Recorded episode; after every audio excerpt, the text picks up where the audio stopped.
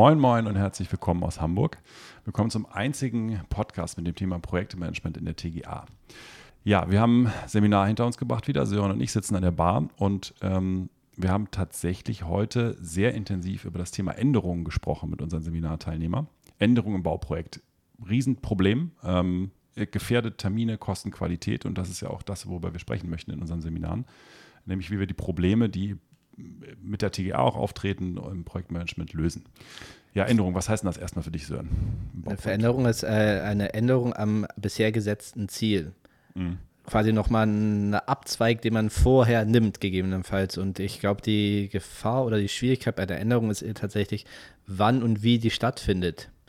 Und die Kausalität, die sich letztendlich daraus ergibt, oder die also der Rattenschwanz, der da mitunter dran hängt und dass der nicht immer allen bewusst ist, was das dann letztendlich bedeutet, wenn ich beispielsweise in der Leistungsphase 5 sage, ich möchte das gesamte Heizsystem gegebenenfalls nochmal ändern oder hätte nochmal zusätzlich dies oder jenes beplant.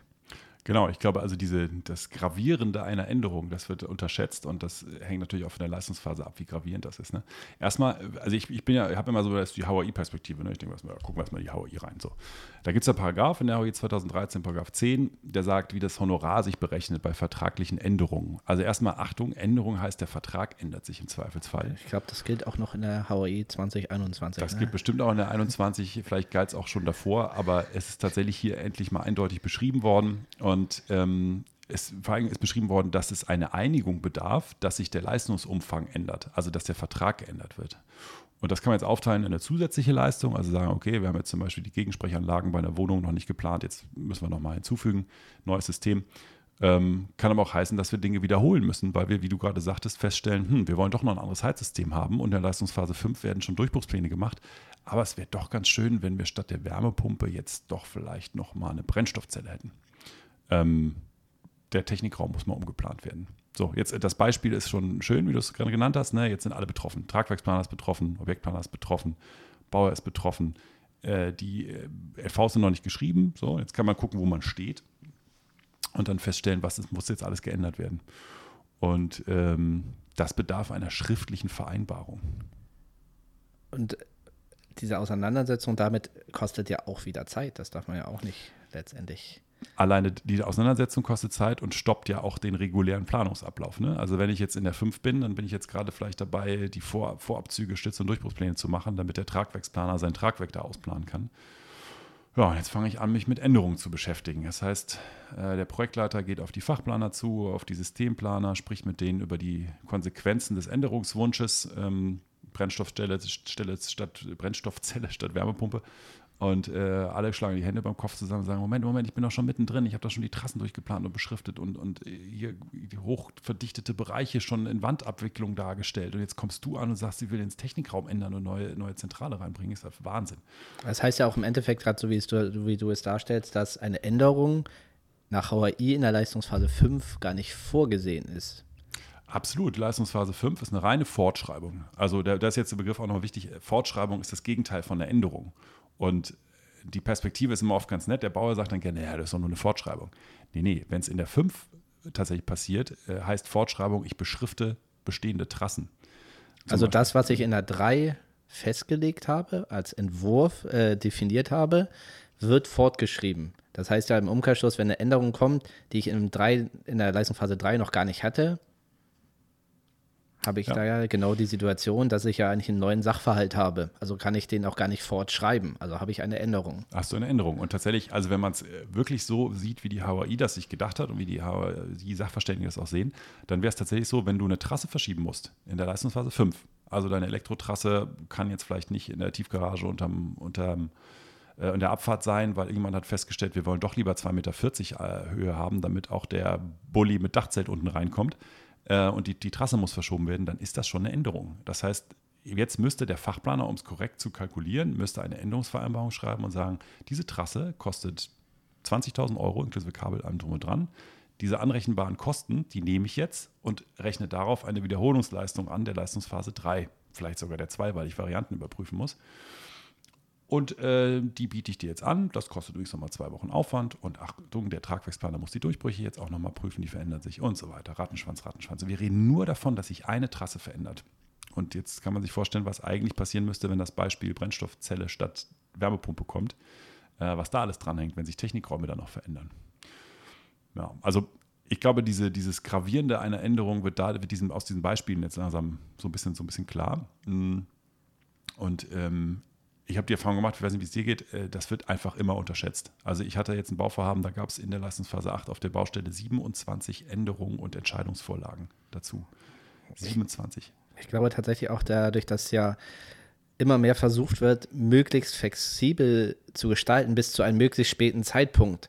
Dass eben halt tatsächlich, wenn ein Gebäude beplant wird, dass sich ja mitunter tatsächlich die Funktion auch im Projekt, in der Projektplanung noch ändert, weil gegebenenfalls dann doch eine Bäckerei mit reinkommen soll und die andere Anforderungen hat, worauf dann natürlich ein Bauherr, ein Investor oder wie auch immer darauf reagieren möchte, was ja auch sein gutes Recht ist. Ja. Aber der Endtermin quasi, der Fertigstellungstermin des Gebäudes ja trotzdem immer noch steht, weil da ja auch verständlicherweise Zwangspunkte mit gebunden sind, weil sei es Finanzierung, sei es Fördermittel und. Aber sich dessen tatsächlich bewusst zu sein und das auch planerisch und zeitlich halt letztendlich irgendwo zu berücksichtigen, das wird, glaube ich, halt einfach wirklich unterschätzt oder eben...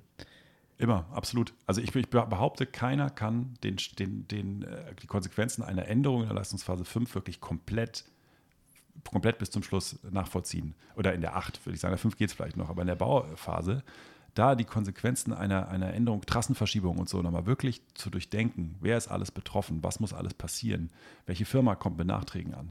Und warum? So, ne?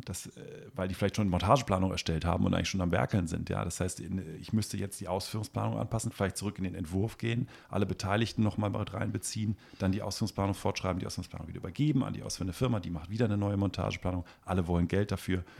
Boah, das ist punktuell heißt es, ja, das Grauens auf jeden Fall. Punktuell heißt es ja auch im Endeffekt, man wird Leistungen, auch Leistungsphasen gegebenenfalls wiederholen müssen, damit man überhaupt diesen Ausplanungsstand, also quasi den Wunsch oder die Änderung auch auf den tatsächlichen Planungsstand nachgezogen hat.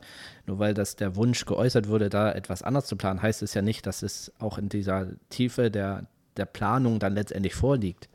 Das muss erstmal wieder nachgeholt werden. Das muss nachgeholt werden. Und deswegen, also da finde ich es ganz wichtig, das zeigen wir auch in unserem Seminar, dass es tatsächlich eine Änderungsvereinbarung gibt. Das sieht auch die Rechtsprechung so, dass das notwendig ist. Also es reicht nicht, dass ich irgendwie als Bauer sage, du änderst jetzt und das machst du gefälligst, sondern es muss eine gemeinsame Vertragsänderung formuliert werden und die müssen beide Seiten unterschreiben. Ich hatte auch ein Bauvorhaben, da gab es 4 Bauherren, dann hatte ich da 4 Unterschriften einzuholen. Das hat auch ein Jahr gedauert. Aber am Ende hatten wir eine Änderungsvereinbarung und da standen wichtige Dinge drin, wie zum Beispiel, wie ist der derzeitige Stand der Planungsvertiefung? Also wo sind wir eigentlich gerade? Ne? Sind wir noch in der 2? Da hieß eine Änderung tatsächlich, wie du schon sagtest, ne? Ich baue jetzt nicht eine Kirche, sondern eine Schule. Das wäre in der Leistungsphase 2 eine Änderung. Ansonsten bin ich in der 2 ja in der Variantensuche. Ne? Was ist jetzt das beste Heizsystem und so weiter. Aber Kirche, Schule statt Kirche ist dann schon eine richtige Änderung. Wenn es in der Leistungsphase 5 ist und wir über die Trassen sprechen, dann ist es wiederum ein anderes Thema. Ne? Also was ist der Stand der Planungsvertiefung? Worüber einigen wir uns jetzt eigentlich? Was ist genau zu ändern? Das beschreibt man, das könnte man auch nochmal grafisch oder mit einem Grundriss darstellen, mit einem Schnittschema und so weiter. Und dann muss der Planer nochmal sagen, was ändert sich an den Baukosten dadurch? Was ändert sich an den Terminen dadurch? Und was will ich für ein Honorar haben? Und jetzt muss der Bauherr eigentlich mit diesem Dokument zu jedem einzelnen Planer gehen, der davon betroffen ist und sagen, guck mal hier, darüber haben wir uns geeinigt, ich habe unterschrieben, lieber Tragwerksplaner, lieber Architekt, wenn es von der TGA kam, was jetzt brauche ich von dir auch so ein Dokument? Genau, weil ich halt letztendlich ja, auch wenn ich nur in einem Raum was ändere, sage ich mal, oder die Funktion eines Raumes ändert, dass das Gesamtwerk als das Gebäude ja tangiert wird letztendlich davon. Genau. Also es ist halt, wenn man gerade in der TGA mit Leitung geht, die geht dann im Wesentlichen ja durchs gesamte Gebäude. Und wenn da sich Dimensionierungen ändern, dann muss man sich den gesamten Verlauf gegebenenfalls nochmal anschauen. Absolut. Als plakatives Beispiel. Siehe Folge Schnittstellen, kleiner Verweis an unseren anderen genau. Podcast-Folge.